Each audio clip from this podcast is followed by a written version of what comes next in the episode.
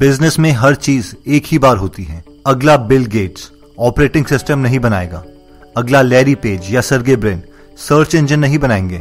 और अगला Mark Zuckerberg social network site नहीं बनाएगा। अगर आप इन लोगों को कॉपी कर रहे हैं तो आप इनसे कुछ नहीं सीख रहे दोस्तों, आज हम देखेंगे कि किस टाइप का बिज़नेस बनाना ज़्यादा बेनिफिशियल है। क्या एग्जिस्टिंग बिजनेसेस को कॉपी और इम्प्रूव करके नया बिज़नेस बनाना चाहिए या कम्प्लीटली डिफरेंट बिज़नेस बना के मुनोपली को एंजॉय करना चाहिए? अगर आप एक टाइप राइटर लेते हैं और एक हज़ार टाइप राइटर दुनिया में बेच देते हैं तो आप वन से एन जा रहे हैं। इसे हम ग्लोबलाइजेशन भी कहते हैं। चाइना एक प्रैक्टिकल एग्ज़ाम्पल है ग्लोबलाइजेशन का, जिसका काम है डेवलप्ड वर्ल्ड की हर सक्सेसफुल चीज़ को कॉपी करना। लेकिन अगर आप बैलगाड़ी के जमाने में कार बना देते हैं तो आप ज़ीरो से वन गए हैं, या कार के जमाने में एरोप्लेन बनाते हैं टेलीफोन के जमाने में मोबाइल बनाते हैं टाइपराइटर के जमाने में कंप्यूटर बनाते हैं। इन सब केसेस में आप ज़ीरो से वन गए हैं। इसे हम टेक्नोलॉजी भी कहते हैं, और अमेरिका इसका परफेक्ट एग्ज़ाम्पल है। जिसका काम है नई नई इनोवेशन करना और दुनिया में कोई नई चीज़ लेके आना। पीटर थील कहते हैं कि हमें हमेशा ज़ीरो से वन जाने की कोशिश करनी चाहिए, क्योंकि ऐसी कंपनीज़ मुनोपली इंजॉय करती हैं, क्योंकि उसे कंपटीशन की वजह से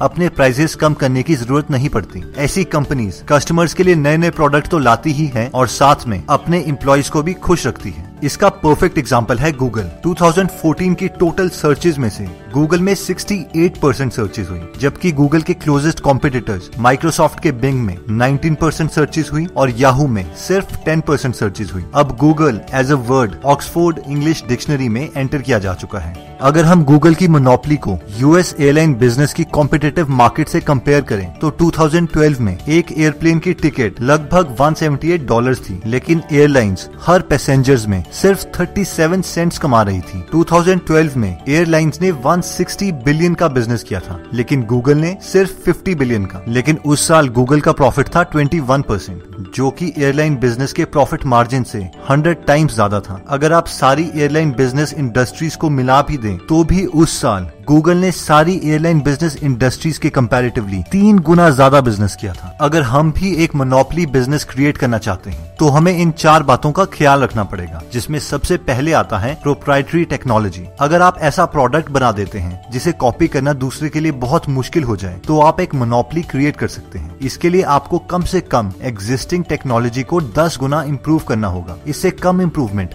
एक छोटी इम्प्रूवमेंट ही मानी जाएगी।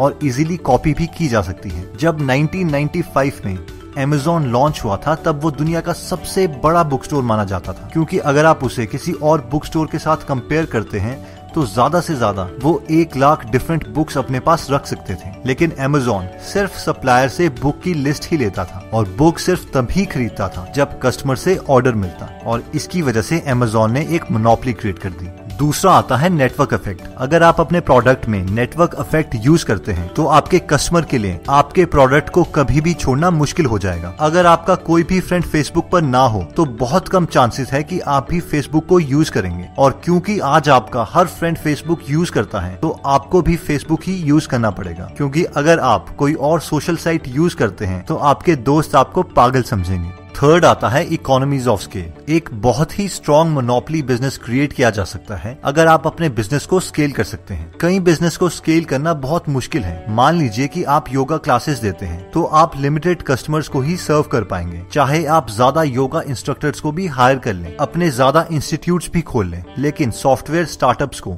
ये एडवांटेज है कि वो अपना बिज़नेस बहुत जल्दी स्केल कर सकते हैं। क्योंकि सॉफ्टवेयर की एक और कॉपी बनाने और उसे बेचने के लिए ऑलमोस्ट ज़ीरो कॉस्ट लगती है। नेक्स्ट आता है ब्रांडिंग एक स्ट्रॉन्ग फ़ेमस ब्रांड क्रिएट करना आपको मोनोपली क्रिएट करने में मदद कर सकता है। एप्पल बहुत ही केयरफुली अपने हर प्रोडक्ट के लिए मटेरियल खरीदता है। चाहे वो आईफोन हो या आईपैड इनके प्रोडक्ट्स कस्टमर को इतना अच्छा यूज़र एक्सपीरियंस देते हैं कि लोग मान के चलते हैं कि एप्पल ब्रांड का हर प्रोडक्ट अच्छा ही होगा। मोनोपली को क्रिएट करने के लिए तीन स्टेप्स आते हैं। स्टेप वन छोटे से शुरू करो और फिर मोनोपली बना लो। आपको हमेशा बिज़नेस छोटी मार्केट से शुरू करना चाहिए। कारण सिंपल है।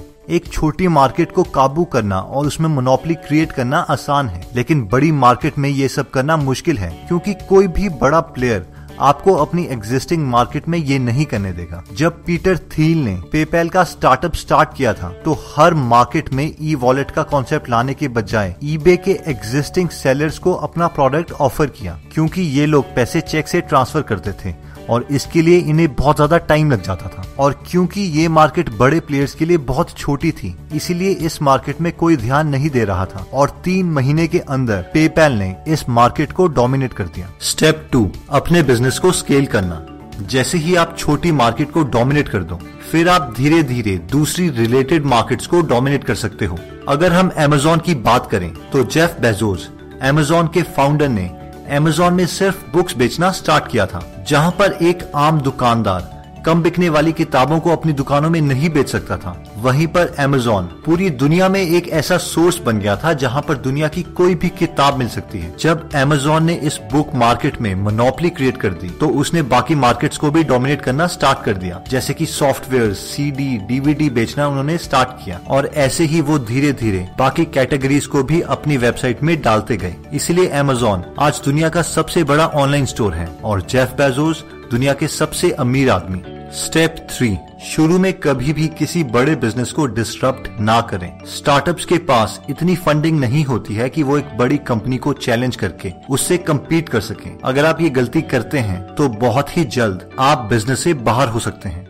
नेक्स्ट आता है टीम शुरू की गलतियों को सुधारना बहुत मुश्किल है। जैसे कि अगर आप एक गलत पार्टनर के साथ बिज़नेस शुरू कर देते हैं तो उसे सुधारना बहुत ही मुश्किल है। स्टार्टअप का फाउंडर होने के नाते आपका फ़र्ज़ है कि आप शुरू में ही हर चीज़ को परफेक्ट रखने की पूरी कोशिश करें, क्योंकि एक खराब फाउंडेशन से बेस्ट कंपनीज़ नहीं बनती। एक को फाउंडर को चूज़ करना एक शादी की तरह है, और आपका, आपके पार्टनर के साथ कोई भी मतभेद एक डाइवोर्स की तरह है। पीटर बताते हैं कि ल्यूक जो कि एक बहुत अच्छे बिजनेसमैन थे और पेपैल के वक्त उनके को फाउंडर थे। ल्यूक ने पेपैल से पहले किसी और के साथ एक स्टार्टअप खोला था, जिसमें पीटर ने भी इन्वेस्ट किया था। ल्यूक और ल्यूक के को फाउंडर में हमेशा मिसअंडरस्टैंडिंग रहती थी, जिसकी वजह से ल्यूक की कंपनी बंद हो गई और पीटर को अपनी पहली इन्वेस्टमेंट में लॉस हो गया। इसीलिए पीटर कहते हैं कि अब जब भी मैं किसी नई कंपनी में इन्वेस्ट करता हूँ तो मैं ये ज़रूर देखता हूँ कि कंपनी के फाउंडर्स में कितनी बॉन्डिंग है। पीटर कहते हैं कि आप जिसको भी अपने स्टार्टअप में इन्वॉल्व करें, ये कोशिश करें कि वो फुल टाइम आपके साथ काम कर रहे हैं। हो सकता है कि कभी आपको ये रूल तोड़ना पड़े और अकाउंटेंट्स या लॉयर्स को पार्ट टाइम हायर करना पड़े।